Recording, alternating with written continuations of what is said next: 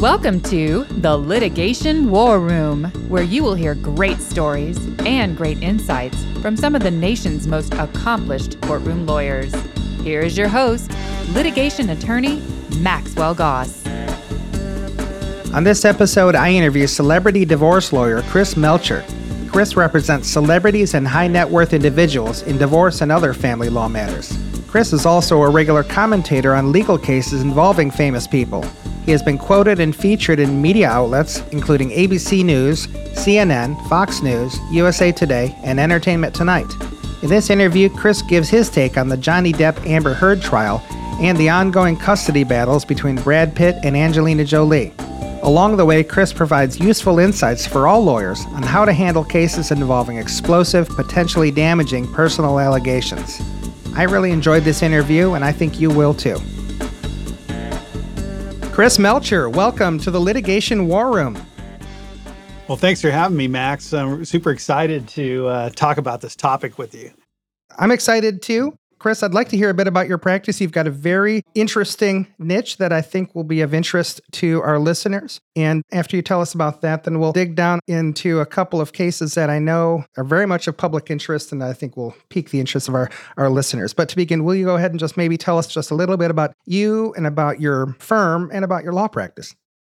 Sure. I'm a divorce lawyer based in Los Angeles. I'm handling cases throughout California. And the niche that we have is representing folks that uh, are going through high stakes divorce involving very large estates. So these are usually business owners, celebrities, trust fund beneficiaries, executives of publicly traded companies that are going through a divorce. It's an interesting practice because when someone unfortunately has to divorce or break up, all aspects of their life a lot of times are intertwined in that case. So it's very personal.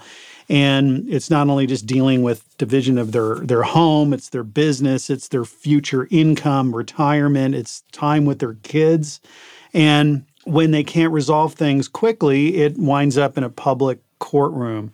So this is very, very challenging litigation. It makes it interesting because we're able to deal with so many aspects of law and valuing different types of assets. We never get bored. But what I found is is that these are mostly psychologically or emotionally driven disputes and that's kind of where I'm focusing on the source of this problem and trying to address that rather than just the legal aspects of it. Now, Chris, you've been described as a celebrity lawyer and you've appeared on you know television a number of times and people google your name they'll, they'll find out that, that you're a regular commentator in print and, and on television. You represent a lot of very interesting clients a lot of high asset clients as you mentioned not only celebrities but but others with as you say very large estates. Just have to ask how do you get into an area like that? That's that's quite a niche you know, I fell into it. I, I when I got out of law school in '93 and '94 era, um, the economy was in a terrible state in Los Angeles. There was no hiring. And so I, I, had these ideas of being a corporate securities attorney, and I wanted to work for the SEC, figure out all of this stuff about corporate securities and then go into private practice and represent companies in uh, initial public offerings and take a piece of of the offering for the services. And I, I, I saw that with a gentleman, Richard Riordan, who had a firm, Riordan McKinzie, in Los Angeles and became quite wealthy doing that, and then eventually was mayor of Los Angeles. So I was trying to follow in his footsteps. But when I got out, no one was hiring, not even the public defender. So I went in private practice, kind of a come in the door type practice. And, you know, I got exposed to so many different areas of law doing that and settled in really in, in criminal defense and was specializing in or t- working towards my specialty in criminal defense. And there was a guy down the hall from me who was a solo divorce practitioner who who had this niche that he learned from his dad about kind of representing in these big divorce cases and he was looking for somebody who could do trial work for him and so he convinced me to switch over which i had no idea that i would ever be a divorce lawyer and you know so once i started learning about the practice i thought wow this is this is really interesting So me, him, and a secretary built a firm. We're now at I don't know nine lawyers, eight or nine lawyers somewhere in there, and it's been a great ride. So I've been a been a lawyer for 28 years, 20 as a divorce lawyer. Okay, well, thanks for sharing that. That's really um, interesting. For this episode, I wanted to get your insight on some things. I do want our listeners to be exposed to just some of your fascinating insights. You and I had a great conversation a week or two ago as we got ready for this podcast. And um, I know that you're a regular public commentator on cases of public interest. So I wanted to dig into a couple cases that have been all over the media and get your insights on those. So let's start with the very recent case, um, the Johnny Depp v. Amber Heard case.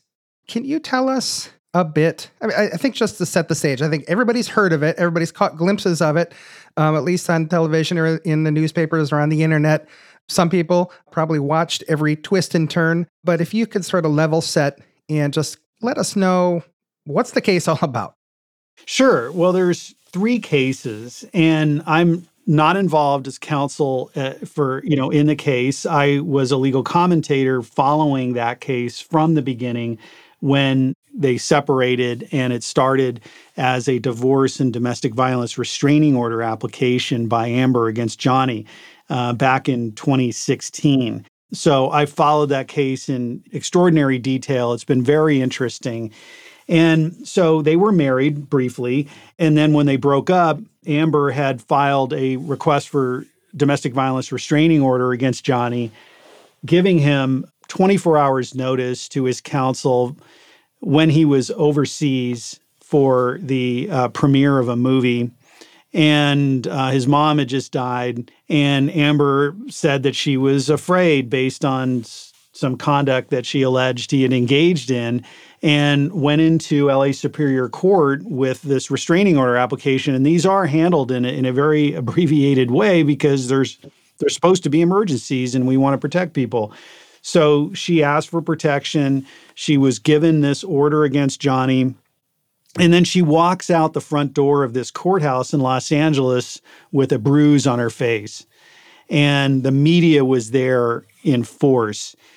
And there's questions, you know, about why the media was even there.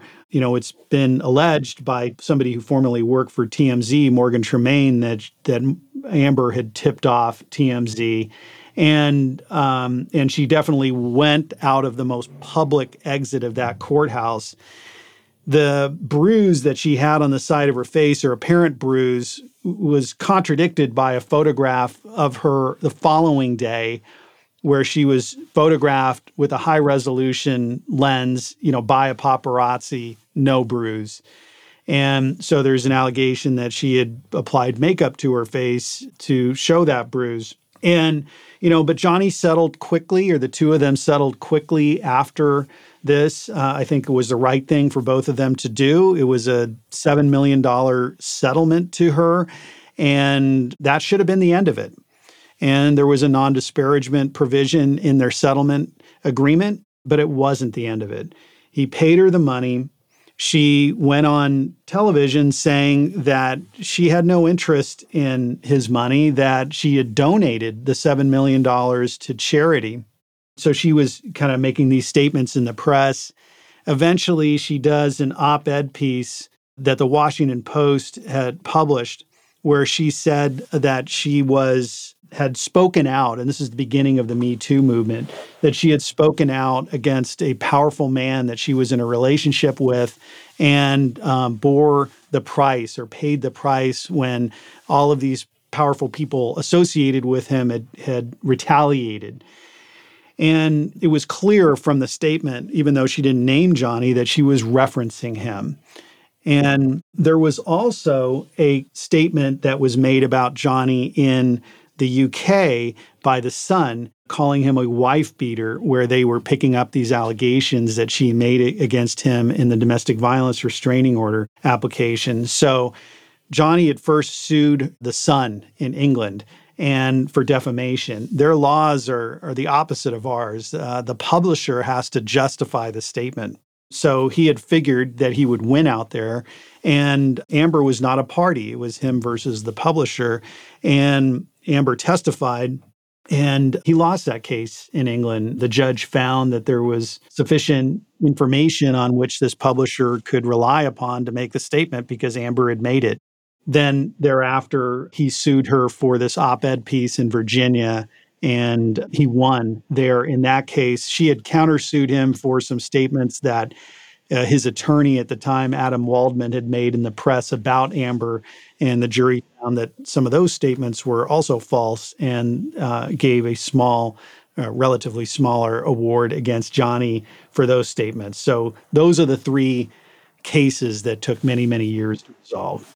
So it really did have its genesis in something that really is in your bailiwick. It really was a family law type dispute, but then there's all these things that followed. And let me just pause here and ask was it crazy for Johnny Depp to sue her for defamation in the United States after he had lost in the UK?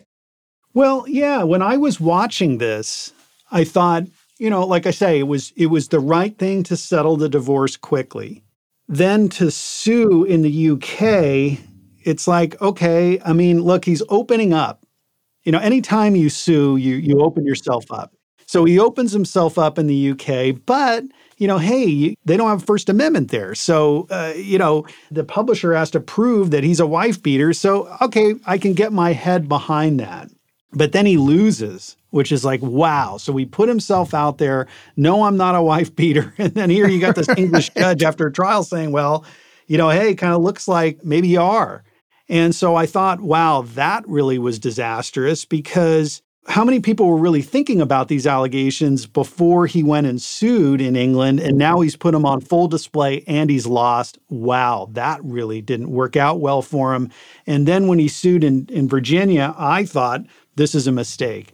Uh, that was my my view that I stated at the time that it was just like, man, you got to leave this alone. You're opening it up you have to now prove that Amber's statements about you are false and that they're done with what we call actual malice because he's a public figure. How are you possibly going to win this? Aren't you just opening up more? And when the case started, I mean, there were really bad allegations that came out. And I know we want to talk about that. That it was like, man, you're just bringing this on yourself. But something turned in the case and it flipped and he was able to recover from it. And i think that's where the lessons come here for us in litigation. But it was a high stakes gamble that he made by basically filleting himself in public. Yeah, it's kind of amazing and really remarkable and remarkable in retrospect that he won. Um, and I take it also had something to do with his his prospects in Hollywood. Um, my understanding, my very limited understanding, is that there's some concern: is he going to be in the next Pirates of the Caribbean? Is there going to be another Pirates of the Caribbean, for example? And so uh, maybe that's why it was, in addition to the personal reputational matters, maybe it was a matter of protecting his livelihood. Well, I think so. And it's also just his reputation, his legacy. And it's very difficult to overcome allegations. And unfortunately, what's happened is, is in our society is that we're quick to judge. People read headlines, they don't read the story. So it's easy to make an allegation against somebody and it will stick. And it's very difficult to overcome it. And a lot the classic advice has been, hey, don't address it, just it'll die down, it, leave it alone because the more you address it, the more oxygen you give to that story. You know, but the problem is is that if you're in Hollywood or any any high profile business or really anything at this point, I mean, if you're accused of domestic violence, you become toxic. It's like know, people don't want to work with you and it's not safe for them to work with you because they don't want to be criticized. So there was a matter of survival probably to his decision. Right, and the days of sweeping those things under the rug probably long past as, as well. So maybe there was something about the moment, the Me Too moment. On the one hand, uh, maybe it looked worse for him, but on the other hand, maybe it made it all the more important for him to fight. Well, yeah, that, that's the thing is, is that it because things were swept under the rug and ignored, and and we we covered for favored people is what made Me Too necessary. Unfortunately, it can go too far, and that the rights of the accused have sometimes been forgotten and and that's what makes our society great is that you know, we're going to hold people accountable, but also we have to give people an opportunity to defend themselves. And they can't do that in a tweet or immediately. There's considerations here where maybe they can't just immediately say, hey, here's my story. So, unfortunately our appetite for this information is insatiable and it's um, we want immediate responses where it just doesn't really work that way and some have paid the price and you know he's an example about don't judge too quickly don't look at the TMZ, you know, story of somebody walking out of a courtroom with a bruise on her face and you know, assume that he beat her because he went through this trial and proved no he didn't. Now, tell us, uh, as we all know now, there was a pretty dramatic reversal in this case. You said you were skeptical yourself at the outset, and I think it's fair to say that there's a pretty common public perception that, gee, these allegations from Amber Heard are pretty serious and um, doesn't look so good for Johnny. What happened? So, what happened is that Amber testified on television. And that's what's different than the UK case versus the US case. In the UK case that Johnny lost, Amber testified, but it was done privately. They don't have televisions in the courtroom there. They don't have a jury there for these type of matters automatically. And she as as a non-party, she was not subject to what we call discovery, what they call disclosure. So her deposition wasn't taken, record. Oh, because he was suing the Sun, the newspaper. Exactly. Right. Okay. And and in England, which is different than the US system, you you can get what they call disclosure from the person you're suing or the entity you're suing, but not from third parties. Unlike in the US, like we're suing a you know a company well we can start issuing subpoenas to whoever we want honestly and get a lot of information from them the UK is different so she was protected against disclosure she didn't have to reveal this and when she's told her story it was in a courtroom that was not publicized in the way that the Virginia, you know, court one was. So she was not subject to scrutiny. Fast forward to the Virginia trial, she then takes the stand after having been subject to discovery, witnesses having been forced to reveal information, including the two charities that she claimed she gave all this money away to the Children's Hospital of Los Angeles and ACLU who had to testify, no, we didn't get all that money from her. And so she was caught in a lie there. And she was caught in a lot of other lies. And her demeanor on the stand is what did it, at least for me, and I think for a lot of people. It, it's one thing to say, you know, all these allegations, but then when you're watching the person testify, you're judging their credibility. It's one thing that we, I think, all have experience in dealing with people and saying, you know, do we like and believe this person. And it, there's subtle cues that tell us, you know, yes or no. And the cues that she was giving off were highly incredible, inconsistent testimony. Her expressions didn't match the words that she was saying. And I'm trying to give her credit, saying, well, look, if she is a victim, of domestic violence or survivor of domestic violence, and she would have potentially a lot of trauma from that. So maybe she wouldn't express herself in a way that I would expect, or maybe she's just different than the way that I would expect.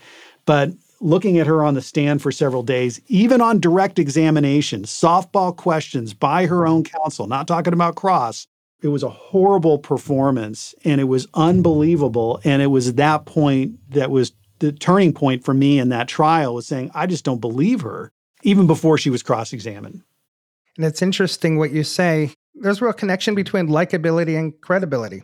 I don't know if that's good or bad or somewhere in between, but it seems to be a fact. And um, you and I were were talking, and something that struck me is maybe it's not because I'm particularly I'm not a particular fan of Johnny Depp, but I never thought of him as a particularly likable fellow. But by the end of this case, he certainly seemed more likable than his opponent. Can you just say a few words about likability and how that factors in, particularly in a in a setting where you have a jury? Well, that's right. I mean, I, I was a fan of his work. I didn't know anything about him personally. And when he started testifying, because he was the plaintiff, so he started out before Amber took the stand. And it was it was torturous, his testimony. He speaks slowly. He, he takes a lot of time kind of thinking about his words. And uh, when I was watching a lot of times it was sped up on YouTube so I could get through this. And um, and then the information that he was revealing about he was abused by his parents, particularly his mom as a child, and the, the only way he coped with that was through drug and alcohol use. And, and I was like, wow, okay. I mean, I actually feel really sorry for him um, based on what he went through. But it's like, wow, I really sh- no, we shouldn't be hearing this. This is such personal information. But he took all that and basically turned what are some negative facts and explained it in a way that made him likable to saying, look, you're seeing me here with a lot of drug and alcohol problems I'm not a party guy. I don't do that to party to have fun. I do it to basically self medicate. And it was like, wow, okay, I feel really badly for him. And through his experience of being abused by his mom, he said he retreated. When his mom would, would abuse him, he would retreat. He wouldn't fight back. We all have different ways of coping with this stuff. And then he ended up finding himself in a relationship, he said, with Amber Heard, who was aggressive and we see this from from audio tapes of her at the time highly aggressive towards Johnny. And what did he do? He retreated. He ran into a bathroom locked himself in there and she's trying to get in there to attack him further. So it humanized him. It, it explained all this drug and alcohol abuse that we saw him engaging in from the 80s as a coping mechanism for some very difficult childhood that he had. And so he turned bad facts into something positive and then Amber, you know, also had the opportunity to do the same things to saying, like, hey, you know, whatever motivated her to be so angry and abusive towards him on the audio tapes that were played at that trial, she could have explained it, but she didn't. She took no responsibility. It was always Johnny's fault. She took no fault of her own. And that's what I think doomed her. And it's like all of these cases that we have, we have good and bad facts. And it's like it's an opportunity to take a bad fact and turn it into a positive. You know, you make, you got lemons, you make lemonade. You can't just say, here, eat the lemon raw. No, we're not going to like that. But that's the approach she took. Yeah, boy, so many lessons there for trial lawyers, uh, not only those who represent celebrities, but really all of us you know, not just about likability, just whether you have a likable personality, but about telling a, a compelling, coherent, plausible story. And even when you're talking about sort of the big picture of your upbringing and your background and your struggles, uh, it was very critical for, for Johnny Depp that it hung together with his with what he was alleging or what his defense was. I guess what he was alleging. Whereas hers, there's a disconnect. Is that fair characterization? That, that's right. And I think it's it's hard when you know, because we are storytellers as lawyers. And, you know, a lot of times we want to focus on the facts of the incident and just dive right into it and get, you know, granular about whatever it's an accident or it's this divorce thing that we're asset that we're valuing and we just want to focus in on it because we know we have to prove that but then we forget you know we're talking about people here and we're also trying to sell our story or persuade a judge or a jury, we're also obviously people.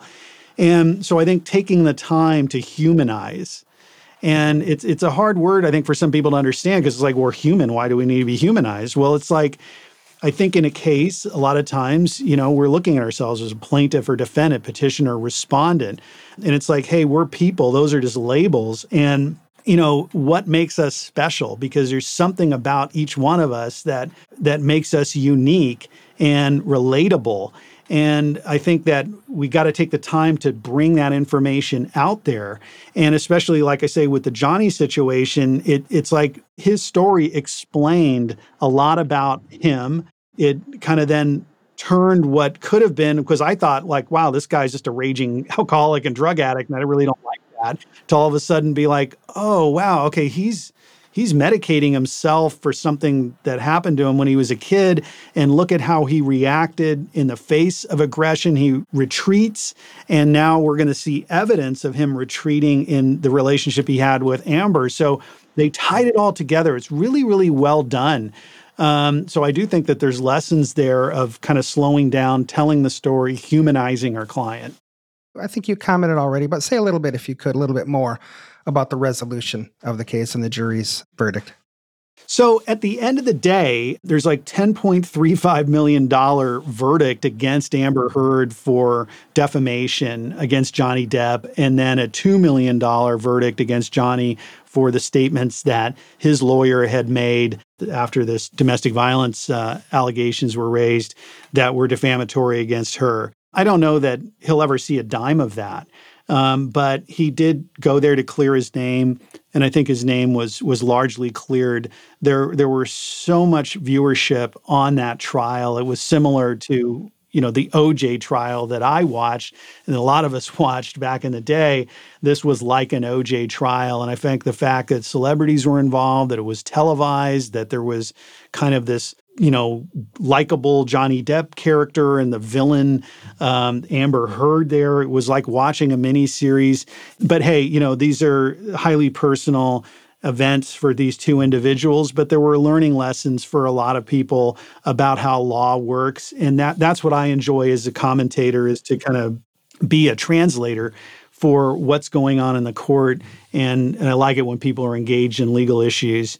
But the main thing, the takeaway for me is that, you know, uh, if, if somebody's going to go into court and testify, it, it's like uh, obviously got to be honest and you got to be likable and you got to take responsibility. And somebody coming in like Amber did, where it's, hey, I didn't do anything wrong, it's all everybody else's fault, and I'm going to basically lie on the stand, that's a recipe for disaster. So true and so well said. Really appreciate that. I want to respect your time. We could talk about Johnny and Amber all day, I, I think. But I do want to talk briefly about another case that was in the press quite a bit, and I know you have some interesting observations about. But the saga of uh, Angelina and Brad, the, the divorce of Angelina Jolie and, and Brad Pitt. What was that all about? Can you just kind of set it up, the genesis of that? Sure. And, you know, this is another one that started around the same time. I think it was 2016, and that I followed. And you know they were married they had children together and uh, then there was an incident on on a plane in los angeles that uh, angelina claims that brad was was physically abusive towards one of their children. And so she files for divorce and she's making these allegations here that he's not you know safe to parent. And that sets off the divorce.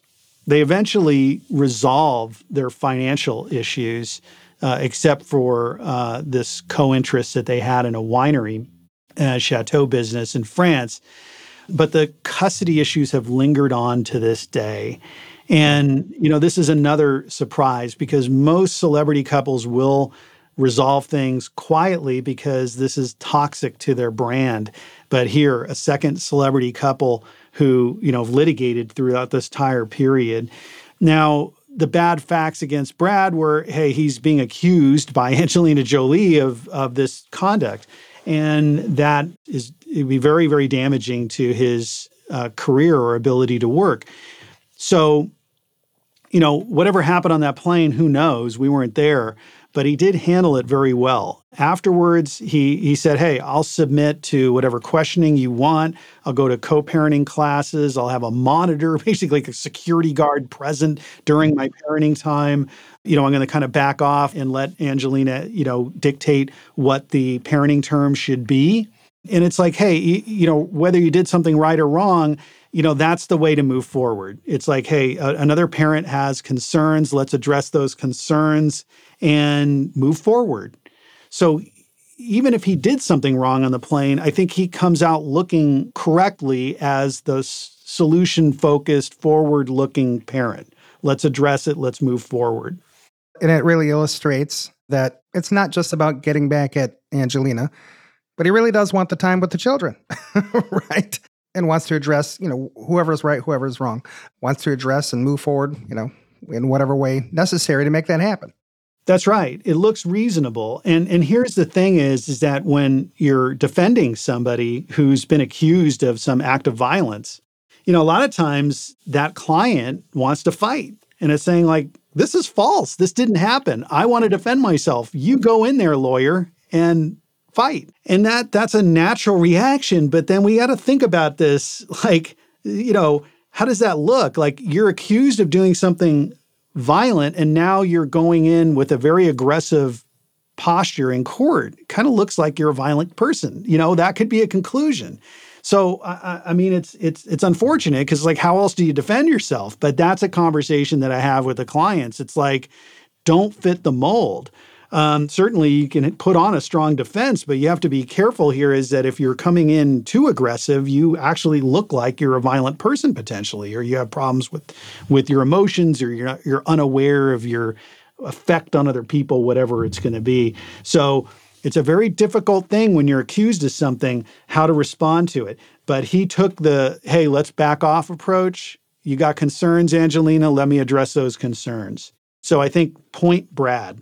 Now you fast forward all these years later. What are we, you know, six years later? There have been no allegations by Angelina Jolie against Brad Pitt for anything involving the kids since then. Six years. The only incident she has is one time on a plane six years ago. So why are they still fighting over custody? It makes no sense. Whatever happened is in the past. Let's move forward. Let's address it. Uh, nothing else has happened. So this, you know, the theory is, you know, like, well, it's obviously something other than whatever happened on that plane must be driving this dispute. And it's really unfortunate that both of them have been able to resolve this because kids get affected by a divorce, even a friendly or amicable divorce. They get affected. And especially when their parents are fighting for so long, it's really, really harmful to the kids. And then you add on to the fact that they're celebrities. So now everything that happens in that divorce case, like we're even talking about now, you know, is all publicized, and these poor kids can't have any privacy based on this dispute that their parents are unable to handle. So it's it's really a shame on both of them that they've had that dispute go on for so long. You know, something you said earlier was so perceptive, which is that look, these celebrities, like anybody else, they're human beings, they're living out a human drama. We, as the people watching them, we identify. We tend to identify. We take sides. Maybe we switch sides, you know, as we watch these things unfold. And it's easy to make light of uh, the interests that, you know, many of us may have in celebrities, and there's sort of a trivial side to it. But um, seems to me that's part of what explains our interest is that these people are living out human life for everyone to see, and it's of interest because they're like us. They may be celebrities, they may be famous, they may be fabulously wealthy, but they're like us, and they have the same sorts of problems that either we have or that we're acquainted with. That's absolutely right, and that that's that's what I mean. We're all people, and we all have the same problems. And, and in some some way, some of these celebs are are ill equipped to handle the situation because they don't have anyone in their life who's willing to hold them accountable or telling them it's like you're out of line here. You got to stop this behavior. No one is going to dare say that to them because they're going to fall out of grace with the celebrity. So sometimes they live in this bubble the ones that are more aware, you know, we're able to settle those cases quickly, and that's the right thing to do because it's it's it's you know, like I say, toxic to their brand, and then it gives them an opportunity to really be a role model for everyone else that's looking up to them, to saying like, hey, if you have a dispute, this is the way to solve it. You don't go six years in litigation. You you resolve it quickly respectfully, you move forward. And that's the way it should be done. And for the most part, except for a couple of these stories we've talked about, most of them have resolved things out of court because they'd be insane to fight. But when you are fighting, in court it's very difficult because now you've got the litigation happening and you're deciding what are you going to put in court papers but then you also have what is going to go in newspapers and it's a very difficult dynamic to deal with that just a couple of more general questions, kind of to wrap up. Both of these cases, the Depp Heard case and the, the ongoing Angelina and Brad divorce, involve some unsavory facts, some unsavory allegations. In some cases, you know, especially in the Depp Heard, you know, it's rather salacious. But celebrity cases are not unique in having these kinds of facts. What, what advice would you give to attorneys for handling those kinds of facts? I mean, they're really intensified in the case of celebrities because, again, it's all over the television and everything else. What advice would you give for attorneys for handling unsavory facts?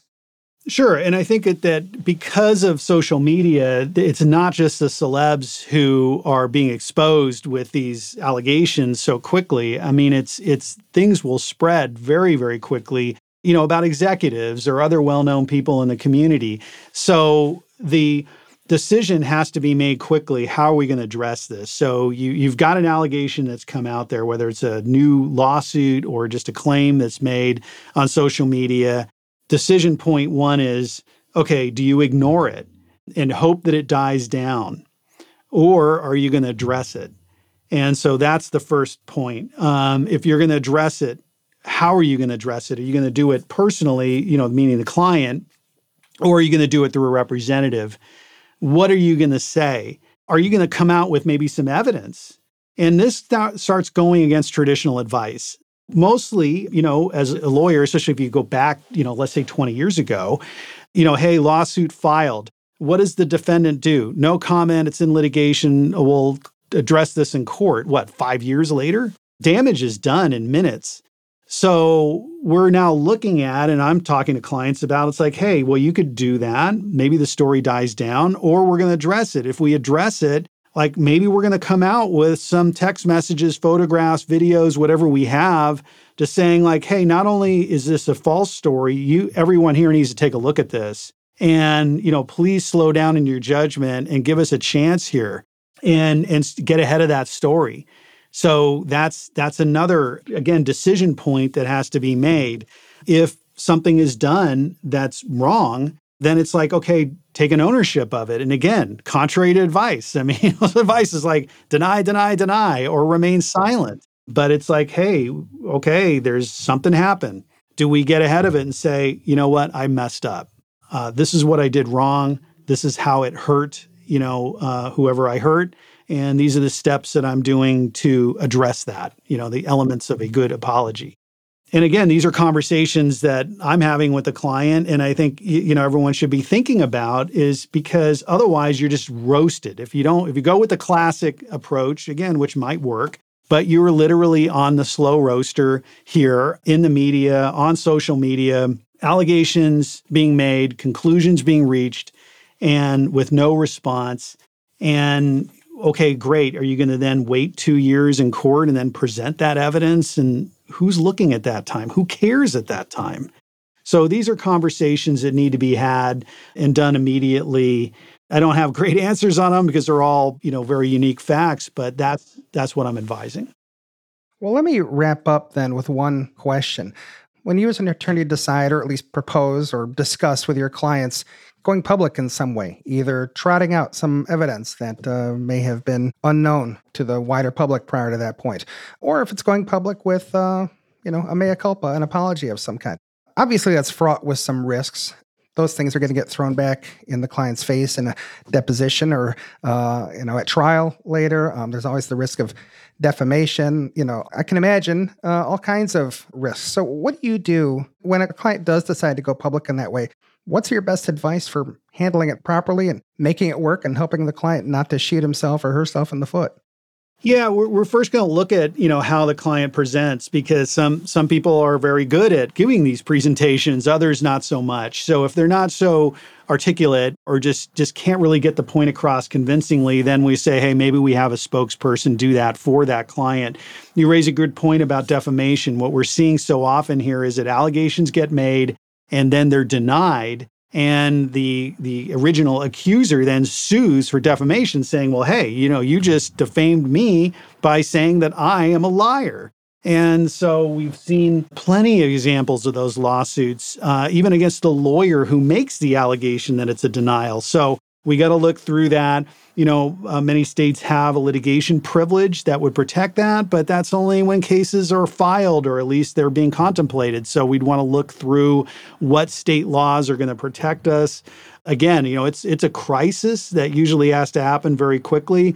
You know, but I, I, think gone are the days of being quiet. Uh, when you look at the news cycle 20 years ago, people were still getting a newspaper on their porch in the morning, and it took a long time to generate all of that news. Here, social media is dominant, and it, pretty much anyone can create a social media post. And if it's about something interesting enough, it could take off. So I just don't think we have the luxury of just waiting and saying, you know, let's let's think about this for three weeks. Just like in court, you've got to get in there, take control of that narrative. Well, Chris, this has been a fascinating discussion, really fun for me. If listeners want to find you or contact you, how can they do so? Sure. So if you just look on the internet, Christopher Melcher, M E L C H E R, you'll see all my information there. Always happy to talk to other lawyers if there's issues concerning, you know, California family law, which is the only thing I really know. You know, let me know. I'm always happy to help answer those questions. And if anyone wants to connect up with me on social media, I'm really just looking at Twitter right now. So I'm at uh, CA underscore divorce on Twitter. That's my handle. And if you can uh, follow me there or chat me up there, I'd, I'd love to meet you. Okay, great. Well, Chris Melcher, it's been a pleasure. Thank you so much for sharing your insights on the litigation war room. Thanks, Max. Hey guys, I want to take a moment to tell you about our sponsor, Fortz Legal Support. As busy litigators, there are never enough hours in the day. Why use a bunch of different legal support providers when there's one you can trust for all your needs? Need a process server in Chicago or a trial presentation specialist in LA? How about a court reporter in Dallas or a computer forensic expert in Atlanta? Fortz Legal has you covered. I use Fortz Legal in my litigation practice. They are responsive, economical, and ready to help every step of the way. By leveraging cutting edge technology and best of class resources, Fortz Legal is a trusted partner of solo attorneys and AmLaw 100 law firms alike. Contact Fortz Legal today to learn how their team can assist your law practice. Visit them at fortzlegal.com. That's F O R T Z L E G A L.com. Or call 844 730 4066. You have been listening to The Litigation War Room with litigation attorney Maxwell Goss.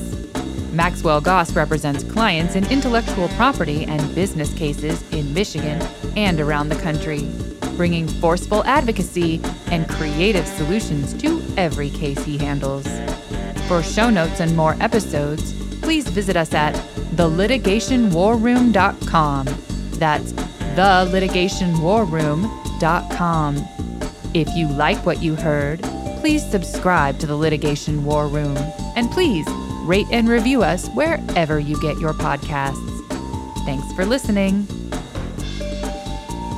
The Litigation War Room, including the podcast and all website content and social media on all platforms, is for informational and entertainment purposes only. This podcast does not provide legal advice and does not give rise to an attorney client relationship under any circumstance. All views, opinions, and statements expressed by guests are those of the guests making them, and not those of the litigation war room.